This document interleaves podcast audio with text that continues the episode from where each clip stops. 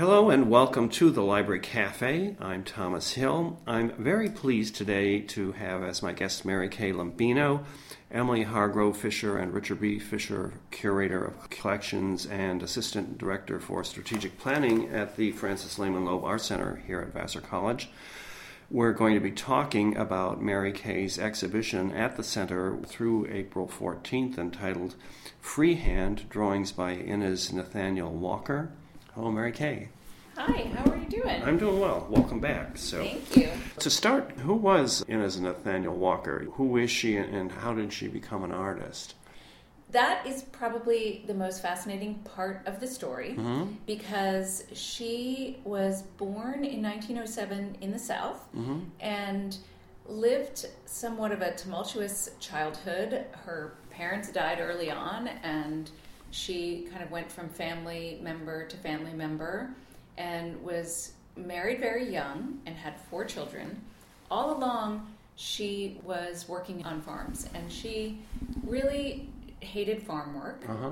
And so, with the Great Migration, she moved up north. She Yeah. started in Philadelphia and she worked at a pickle processing plant Uh-huh. there. Then she ended up moving further north to upstate New York, where she worked at the Mott apple Oh, processing uh-huh. plant.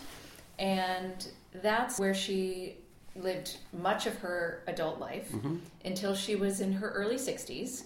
And that's when everything changed. Uh-huh. She committed a manslaughter murder where she was defending herself against her abuser. He was in his 40s and she killed him and turned herself in and therefore went to prison. She was sentenced to no more than four years of prison. And during the two years that she ended up serving before she got out on parole, she began to draw. And that's how she became an artist. Ah, Yeah, so that is one of those stories that's somewhat typical of self taught artists where Uh-huh. you have a life changing event in your life Yeah. and it has a sort of effect that causes you to turn to art Yeah. for whatever reason. so interesting. It's not as though they had art classes in her prison, was it? She just used what material she had available, probably That's what right. little was allowed into her cell, right? So Well, it actually didn't occur at the beginning in her cell. It was in an English class, Oh, I a remedial Oh, English uh-huh. class that most prisoners were offered. She maybe wasn't very literate at that point, so I don't think she was terribly engaged by this English class. And so she would just take whatever pieces of paper they Oh, had given oh, her, flip them over, and start drawing on the back. Oh, interesting. Yeah. Yeah. So Walker's an artist is virtually discovered by a Vassar alumna, Patricia O'Brien Parsons, and I wonder if you could tell us about that, about Pat Parsons, who was a big part of the Frances Lehman Art Center over the past years. Has been. I mean, James at your opening talk gave a really lovely introduction about her. uh, Yeah, uh, yeah, and she was a really interesting person. Yeah. Um, she was known for this very vibrant spirit, and she had a very intrepid attitude towards the world. And she was presented with these drawings that were made in prison by the English teacher who had been teaching the class while she was running a gallery called Webb and Parsons Gallery. Uh-huh. And the only reason that that happened, it was very serendipitous. Inez Walker was serving time at the Bedford Correctional Facility, and Pat's gallery was in Bedford. Uh-huh. And they'd become known for doing kind of wacky things because they'd done a big folk art show. And so someone told this English teacher, you should go show these to Webb and Parsons. Uh-huh. And as soon as Pat saw them, she was really intrigued by them. And very soon after, she went to visit Uh-huh. Inez in prison, Uh-huh. which, you know, that was probably a pretty bizarre thing to do. Mhm. And this would have been in 1972. Uh-huh. Pat was also raising two daughters Yeah. and running this small gallery in a pretty conservative Yeah. Westchester town. Yeah. So she made a deal basically with the artist that she could supply her with some art supplies and she would sell her drawings for her. Mhm. And then that actually began a whole life for Pat in collecting and selling self taught art. Mhm. Ah, well, that was the beginning of That her the beginning. interest in outsider art. That's Yes, so she didn't really know um, Uh-huh. that much about it prior Uh-huh. to that. But you know, this was also a moment when that wasn't a big part of the art world. Yeah. It was very well, early yeah, on. yeah, yeah. There weren't a lot of people trading in outsider art. uh, Yeah. So then by um, by 1996, Pat had contacted James Mundy and some other museum directors Yeah. And offered donations of artworks. And at that point, she gave us in '96 two works Uh-huh. by Inez Walker. Then later in 2005, that conversation grew uh, over the years, and she decided she wanted to give a much larger gift Mm-hmm. to the Loeb, and she ended up giving a little over 100 work by various artists. Outsider artists. Yeah, Yeah, and that Wow. really So that's really some gift. uh, It was an amazing yeah. gift, and many of them were completely unknown. Some of them were a little better known, but she really convinced James Uh-huh. that he should begin collecting in this area. Uh-huh. Oh, great. And he had experience with it because he'd been at the Milwaukee Art Museum, yeah, where they have a fantastic collection. yeah. So he was open to it. Yes, he uh, was, yeah. which is which is fantastic Yeah. because He's- it, He's an old masters person. Yes, So- that's right. so, yeah. And uh, yeah, these these have a Yeah. very different feel to them. And then in 2014, we also were given more works by Inez as a bequest after Pat Parsons died. Oh, oh, yeah. So that really not only was the beginning of Vassar collecting this material, but it was really the beginning of Inez Walker's work being collected by museums at all because in 1996 she also gave a number of works to the American Folk Art Museum Uh-huh. in New York City. And some of the items in the show are from that. gift, Yes, the yeah, majority of the are work. from there. Yeah. yeah. Um, about 40 works. So, have you collected outsider art apart from her gifts, or Yes. Yeah, we have. Yeah. Uh, so, there- so it's really sparked an interest in outsider It has, art. Yeah. and, it, and it's very easy to add to that collection Yeah. because there are fantastic prices that you can find out there. Yeah. She also gave a small fund for us to collect in that area, uh-huh.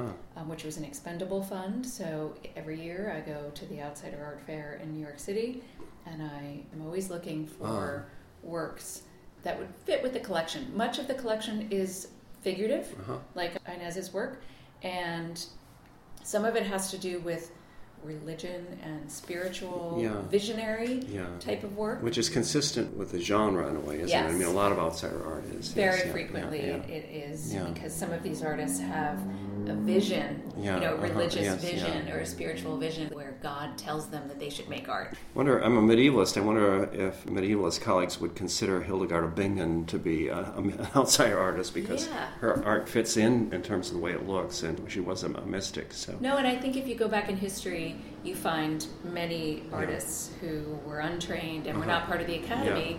They wouldn't have been named outsider art, but you can kind of retrospectively use that kind of label. Yeah, well, we used to use the word primitive art. Remember, Yes. uh, ba- back when when the only outsider art I knew were Henri Rousseau and Grandma Moses was very, popular. So it Yeah. has been popular in the past. That's right, and it's Uh, had yeah. various names. There's also been, you know, art brut. If you look Yeah, uh-huh. Some of the collections in Europe, Uh-huh. they'll often still use that term.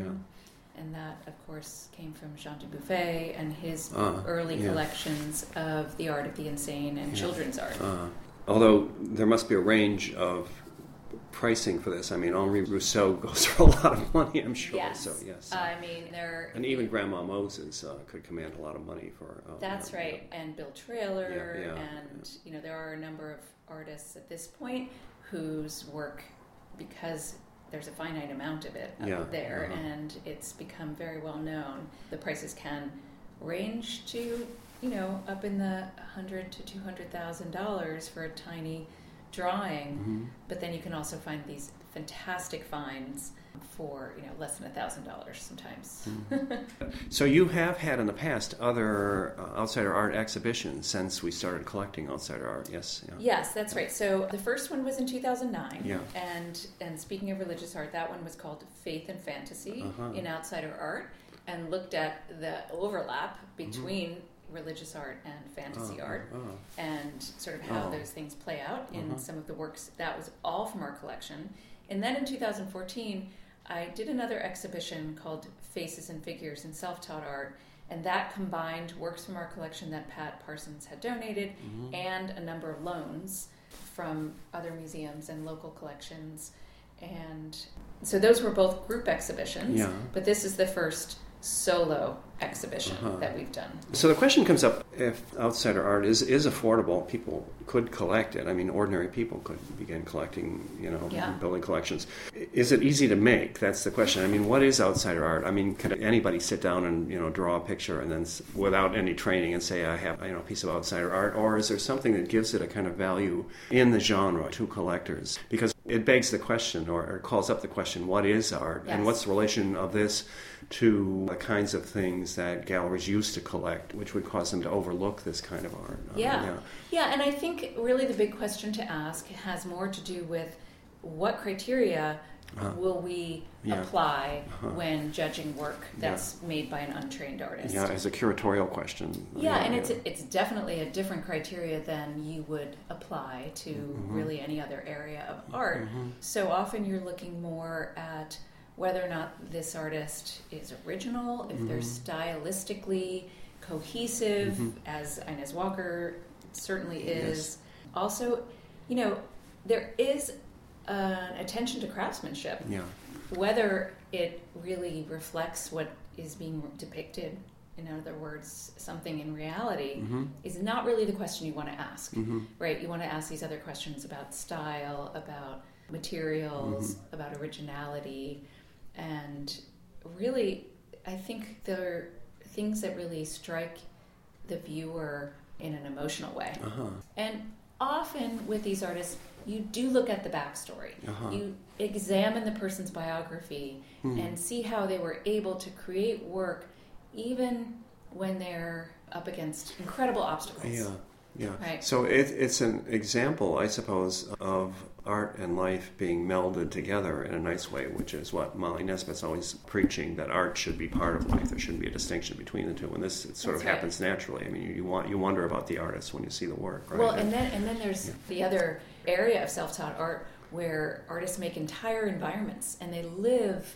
For instance, Noah Purifoy, for um, he has this giant piece of property in the California desert that he transformed. Uh-huh. Or someone like Simon Rodia and you know these West Coast artists who live on a strange piece of property that they sort of create a whole world uh-huh. in, and their life uh-huh. is yes, their art. There is, yeah, yeah, they live in their art. That's so interesting. So, yeah, so it really does cross over into lifestyle. Yeah. And in artists. this case, uh, with Walker, the art is a part of her life in that it's helping her get through a bad time, isn't it? Very, yeah, very um, much so. Yeah. You know, the wonderful thing about the research on this exhibition, I was able to read some of her notes, uh-huh. um, notes that she had written to Pat Parsons, uh-huh. and also I had the fantastic privilege of listening to the one recorded interview with the uh-huh. artist, yeah. and that was with the collector Michael Hall, uh-huh. and he shared the recording with me, and she's hard to understand, so you have to listen to it, you know, three or four times yeah. before you, it really begins to soak in. And one of the things that she said, first she said, "I love to draw," mm-hmm. and then she also said, maybe in a slightly cryptic way, she said, you know, whenever I wanted to forget about it. Uh-huh. And she just said it. it uh-huh. You don't know what it is. What, is it the yeah. murder? Is it the time in prison? yeah, Who knows? Yeah. What other troubles in her life? I would go to my table and pull out my pencils and uh-huh. my paper and I would just set to drawing. Uh-huh. So it was an escape. Uh-huh. Um, and she would go into a drawing uh-huh. and sort of be able to remove herself from some thoughts or memories yeah, or interesting. Her, it's very interesting. So yeah. yeah. So in a way, it's not just subjective art; it's objective art, and that the world is pulling her out into it. yeah. Know, when she when she tries to represent it. So uh, yeah, yeah, exactly. And she did, and she would always do it from memory, uh-huh. never from a model. Oh, really? So uh, the portraits that she does early on, those are from memory. They're not from people sitting in. That's in, right. In, yeah. In, a um, prison cell. Uh, she said she couldn't do it. She said, "I, w- I wish I could do that, but I just oh, I just can't. I can only kind of." Get into my drawing and, and make oh. what I, what comes to mind. Yeah, interesting. Yeah.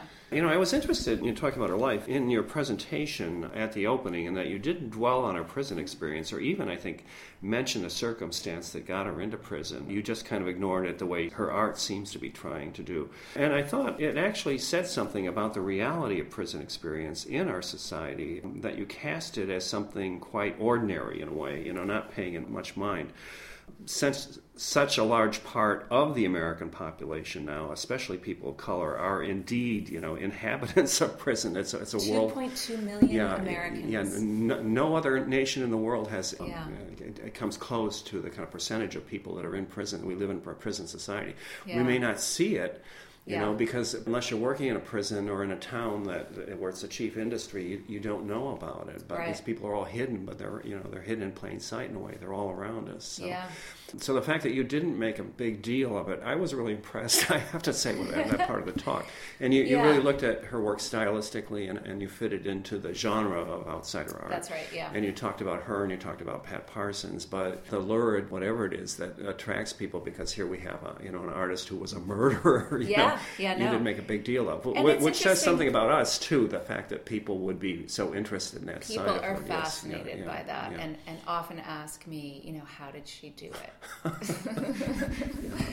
but I did do that intentionally. Uh-huh. And and part of that is because she lived a long time. You know, she was in Ah. her 80s when she died. She Yeah. only spent less than 2 years in prison. Yeah, yeah. So while it was a transformative period because that's where she began to draw, it didn't define her life. Her life, her whole life, yeah. And most of what we see in the galleries was made after she was released from Yeah, prison. uh-huh, yeah. So as much as, you know, that point was a turning point, I didn't want to dwell on it because these were not works mostly made in prison.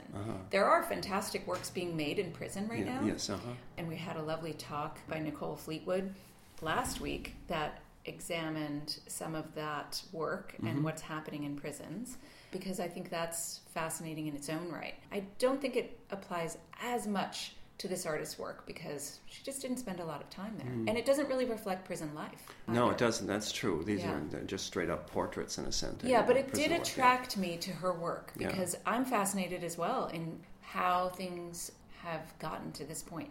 That Yeah. we have 2.2 million Americans living in prison. Yeah. And what's also fascinating to me is that her sentence was so short. Mm-hmm. She was sentenced to no more than four years, even though she did kill someone. Yeah, And that would have been something somewhat typical of the 1970s. yeah. In fact, the day that she was sentenced, another woman who had a similar situation was given the exact same sentence, Yeah. both by the same judge. Oh, uh-huh. And that judge was later given an award Uh-huh. for taking into consideration women and their circumstances, Oh, uh-huh. often women of color. Uh-huh. Today, I would say there might even be a bias in the other direction. Yes, yeah. And people's sentences are 100 years, 200 years, you Well, know, you- life yeah. plus 50 yeah, years. lock her up. Isn't that the chant of people on the right? So uh, yeah, so so it did fascinate me that her sentence was so short and that she started to make work in prison. Mm-hmm. Yeah. So you have an, an exhibition catalog that you've done. You have an essay in it, and I have to say, it's a beautiful publication. Oh, thanks. Uh, yeah, uh, it's it's so nice to be able to produce these small books. It's only sixty pages. Uh-huh. It's a modest publication, but it does everything I set out to do. It has the first bibliography on the artist. Uh-huh. It has a list of her publications, and then one of the most gratifying parts of the research for this show was to create an accurate timeline of the artist's life Mm-hmm. because as I began the research, I discovered that there were conflicting stories Ah, out there. uh-huh. A lot of people had her born in 1910, 1911, 1912. She was actually born in 1907. Uh-huh. Her migration to the north had been very fuzzy in terms of what years Mm-hmm. these things happened. So, in order to sort of set the record straight, I was very pleased to be able to produce a timeline that is heavily documented and footnoted Mm. yeah.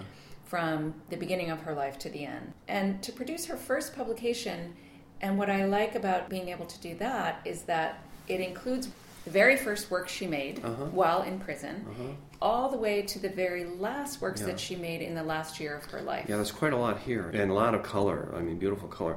And the graphics, especially these early pages where you've got a deep color um, yeah, blue for the uh, essay. George uh, Laws George came up with yeah. the So the color scheme, yeah. So it's really almost a little artist book, in the exhibition catalog, and a beautiful photograph of her in real life here. I uh, love that the photograph, and- 1970s, yeah. A black and white version of that had been published before in Little brochures, Shores, but look, never in color. Her coat there there is so incredibly colorful. So She was really interested in fabrics, Fabric, yeah. and a lot of her portraits are wearing Yeah, yeah, hats, you- and she has this fantastic crocheted hat Uh-huh. on. So yeah, that's an important part of the the story. yeah, you mentioned that in your descriptions of the works that she was a seamstress at one time. Yes, so she's Yes. really interested in fabrics, and she puts a lot of fabric right in her. uh, She does portraits, in the pattern. She's very interested them, in pattern of fabric, and in the interview that I listened to, she said that she could walk down the street and see someone's dress or blouse or a pair of pants, and she could go home without a pattern and recreate that. So she did make Uh-huh. That's, clothing. Oh, that's something. yeah. So she really likes to draw people. I mean, most of the works, they're portraits or they're group portraits anyway, and there are always people in them. Sometimes children, sometimes adults, but always people. And Yeah. so she's a portrait artist. When we have a whole genre of that, I mean, we had a portrait show a few months ago, right? The thing about portrait artists is they aren't always kind to their sitters. uh, you know, Right. Um, even when they seem to be, they're not always kind. But she is. You get the feeling that she really likes people and that these people that she's drawing, she really almost enters into them. It's hard to say what it is, but you get a, sense that she really enjoys their presence in a way and that she Yeah. recreates this. In, And uh, and I think in you know drawing. maybe it's the eyes Yeah. because she does Ah. focus quite Uh, seriously she- uh, on the eyes, eyes, and the yeah, uh-huh, eyelashes and the eyes are always frontal even if the portrait is a yeah, profile. uh-huh. So there's a connection there. And then Uh-huh. in the two person portraits, which are some of my favorites, Yeah. even though the eyes seem to stare out at the viewer, there also seems to be an eye contact happening between, Between the two sitters. sitters, yeah. And there's also, they connect through gesture. They're often reaching out to one another yeah, with their little stumpy hands. um, so, yeah, they're lovingly drawn. There is a sense that I've recognized that some of the people in her portraits are meant to be kind, or she considers them kind, and Mm-hmm. Yeah. other are somewhat uh, sort of ominous, Oh, where they have kind of a, a mad looking Yeah. expression on their face. And, you know, I think she does capture personality, Uh-huh. yeah, yeah, mood, yeah, you know, feeling. I think she captures a lot in these. yeah. And the other thing I would mention in terms of these being portraits are the colors that she uses for skin tones, Uh-huh. which I find fascinating because I tried to kind of decode the skin tones and see whether or not I Uh-huh. Yeah. thought they were meant to reflect race or Yeah. ethnicity. And sometimes I think it is, and you can kind of match the hair to the skin and Yeah. kind of guess this person might be Caucasian, this person might be African American. But then in other cases, there isn't such an obvious match. Yeah. And I think she is taking certain liberties Uh-huh. and deciding she likes how pink looks with brown, and Yes, so uh-huh. one Oh, yeah, one uh-huh, character yeah. will have pink and one will have brown. yeah, uh, and then I've seen skin tones that she made in dark purple, Yeah. in jet black, and yellow. Uh-huh. You know, so it's not always meant to be act. Interesting. Uh, almost as though she's seeing through race. You know, I Uh, think I, don't see colors. Who said that recently? But That's uh, right. no one believed him. But And especially, there's this one portrait at the very end of the exhibition, which, as I mentioned in my presentation, I believe to be a portrait of her and Pat Parsons. yes, uh huh, yeah, And that one does seem to have some accuracy in terms of hairstyle, skin tone, yeah. the way it, yeah. that they stand. Yeah. Pat was very tall. Inez was very short, so it, it reflects these Mm-hmm. Ah. characteristics of their. It's actually not reproduced in the catalog Oh, it's not okay. but it's a wonderful portrait. It's the largest work she ever made, Yeah, and the paper was actually supplied by Pat Parsons. Pat writes about this in Oh. Yeah. an essay she wrote.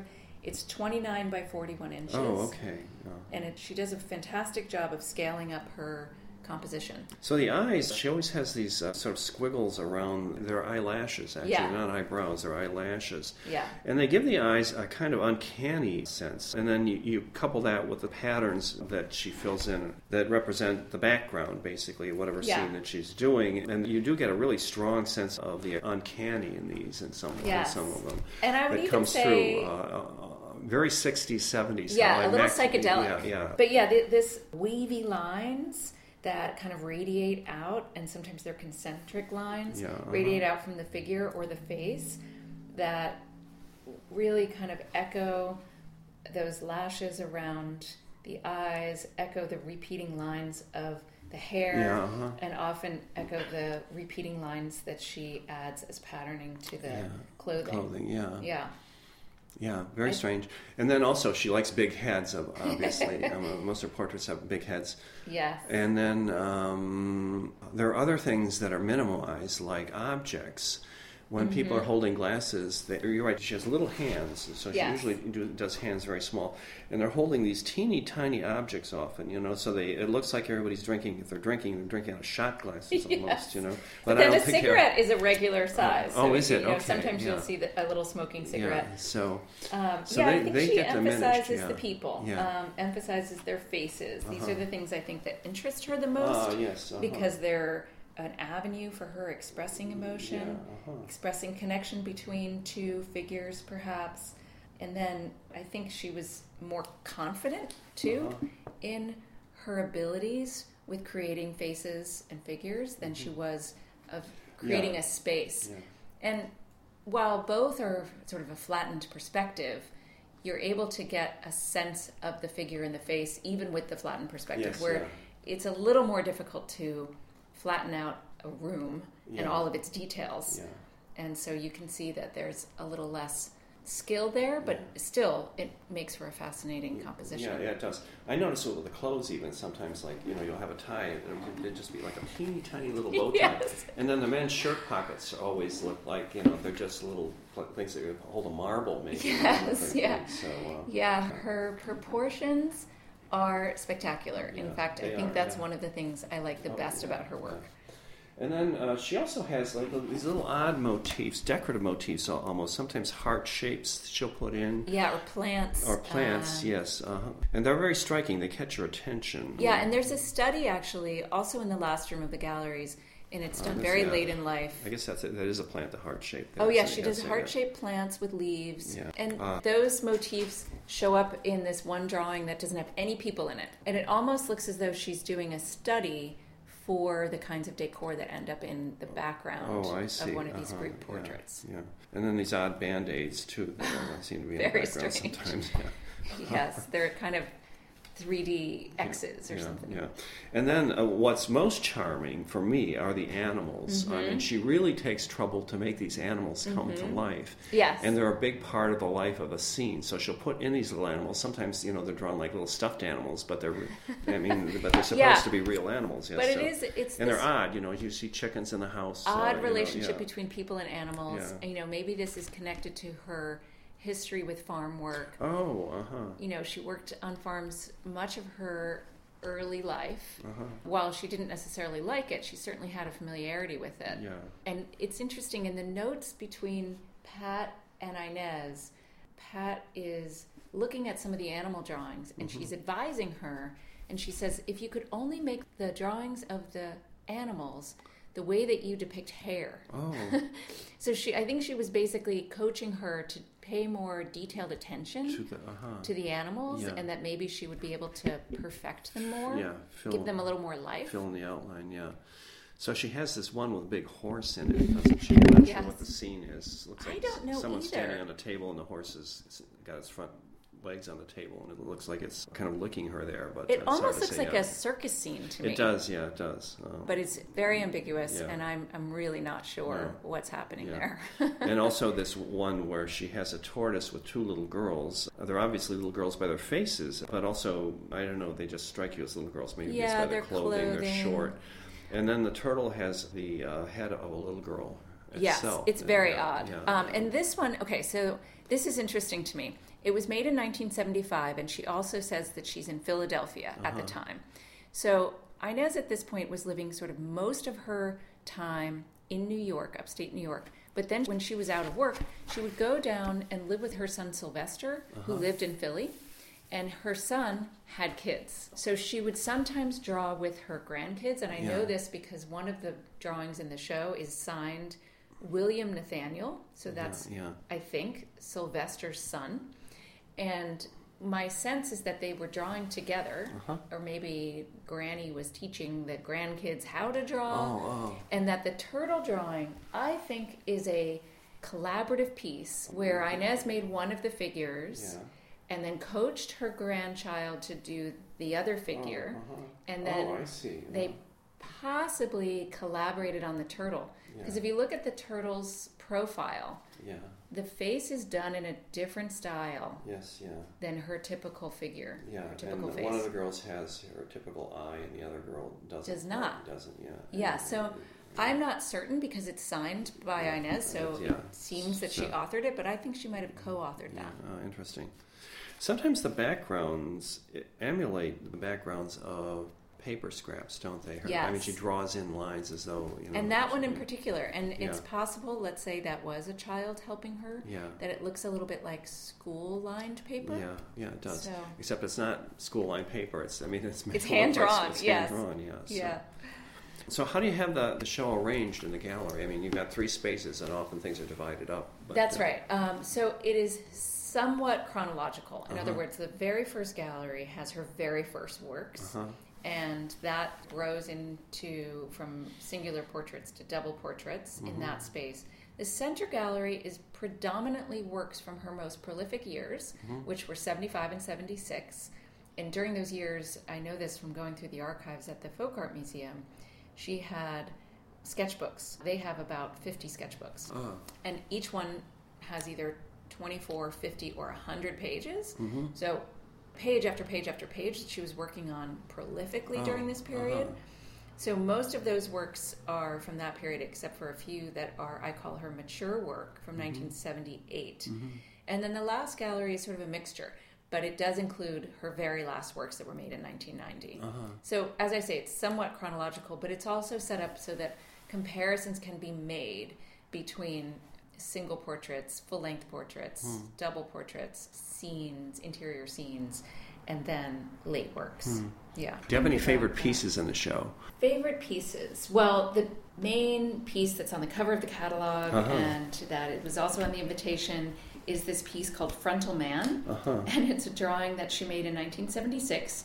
So this is shortly after she became Inez Walker. Uh-huh. That's the other thing. Oh, she early Yeah. on signs her work Inez Nathaniel. Yeah. And right around the middle of 1975, she marries someone with the last name Walker Uh-huh. and takes on his name.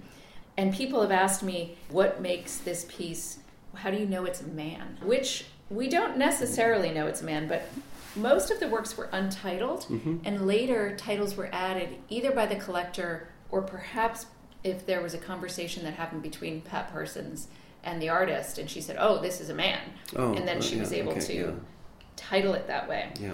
But I just love the expression on the face. It has all the classic Inez Walker stylistic characteristics. Mm-hmm. So, from the tight curls of this sort of perfectly round helmet shaped afro Yeah.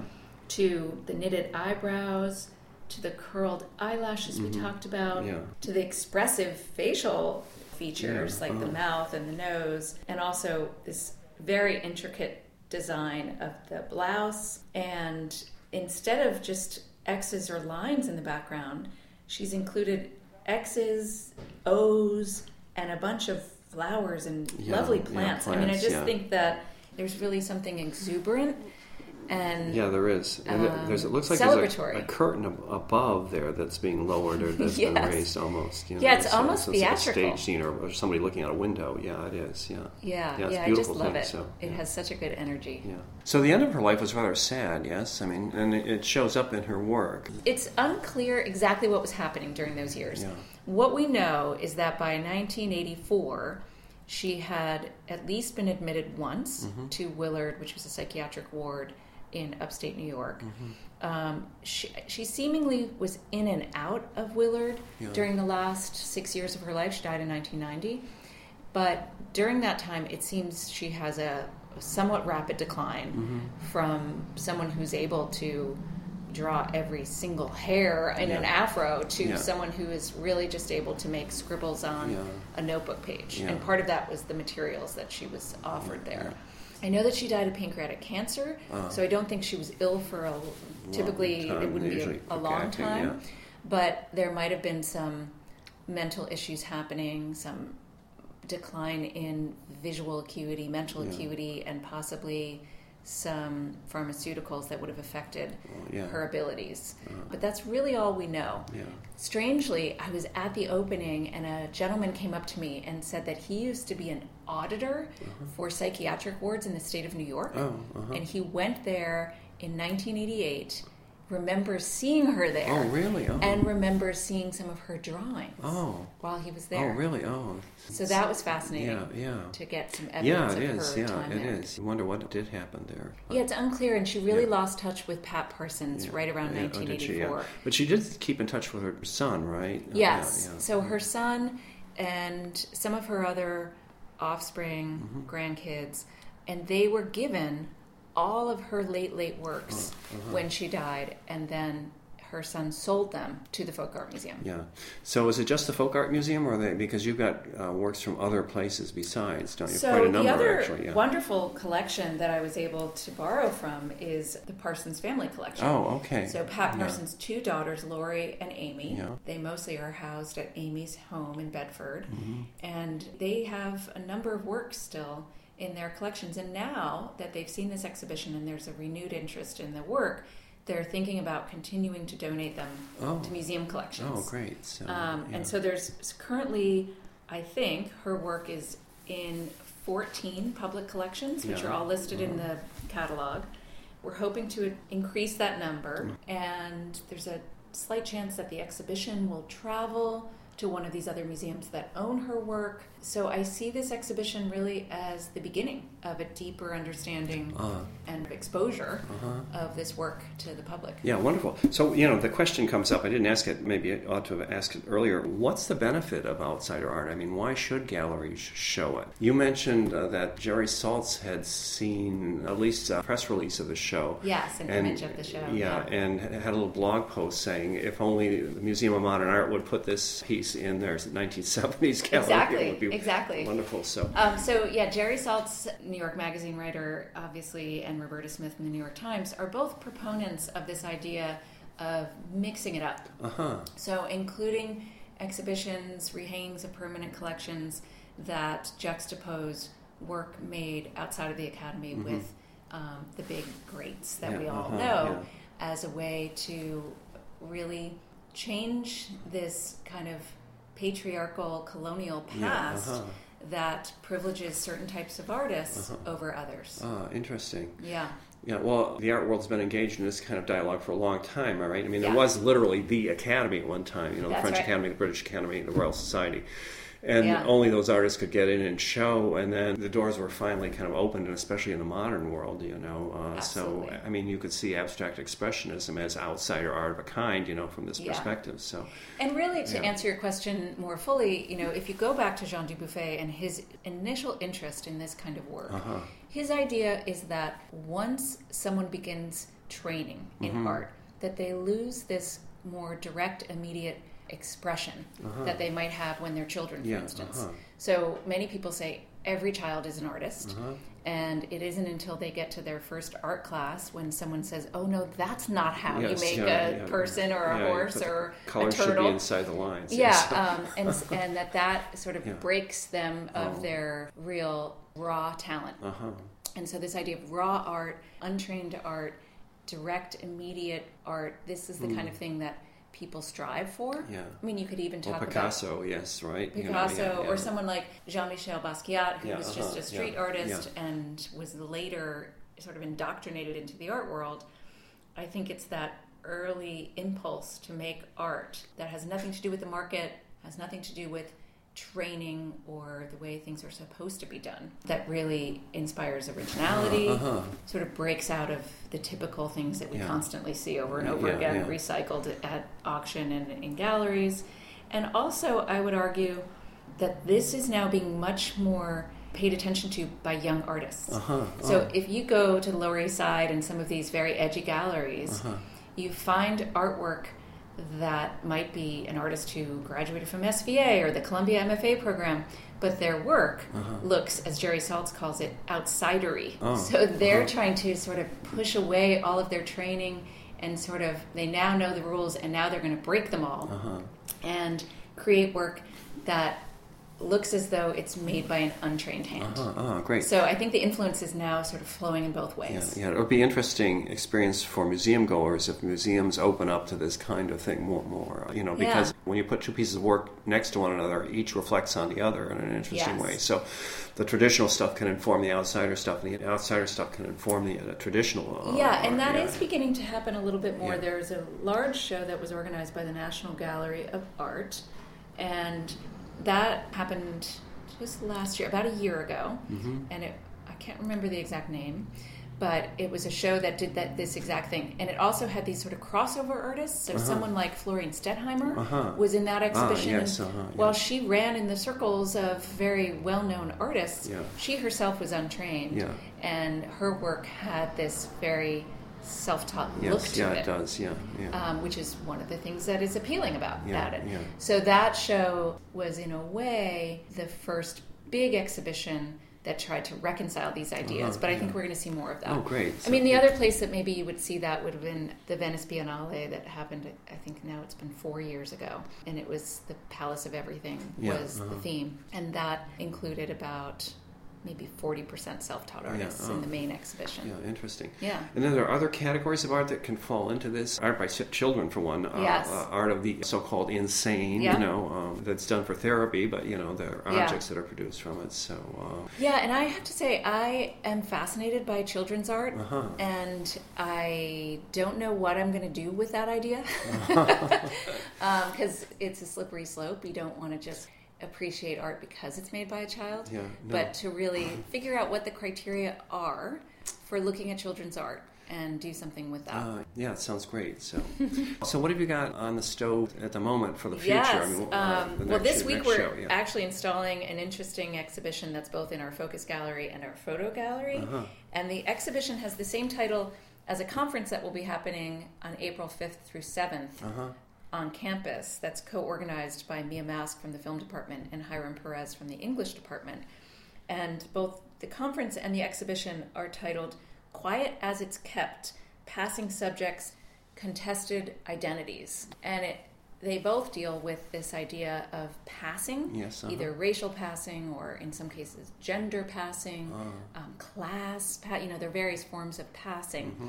And the idea for this exhibition came from a renewed interest at Vassar because of Karin Tanabe's recent book that was based on Anita Hemmings, Yes, uh-huh. who's the first known African American student to graduate from Vassar Mm-hmm. back in the 19th century. She actually came here as a white student and was Mm-hmm. later discovered to be African American. Was able to graduate even though it was not you know, officially welcoming Yeah. African American students at that stage.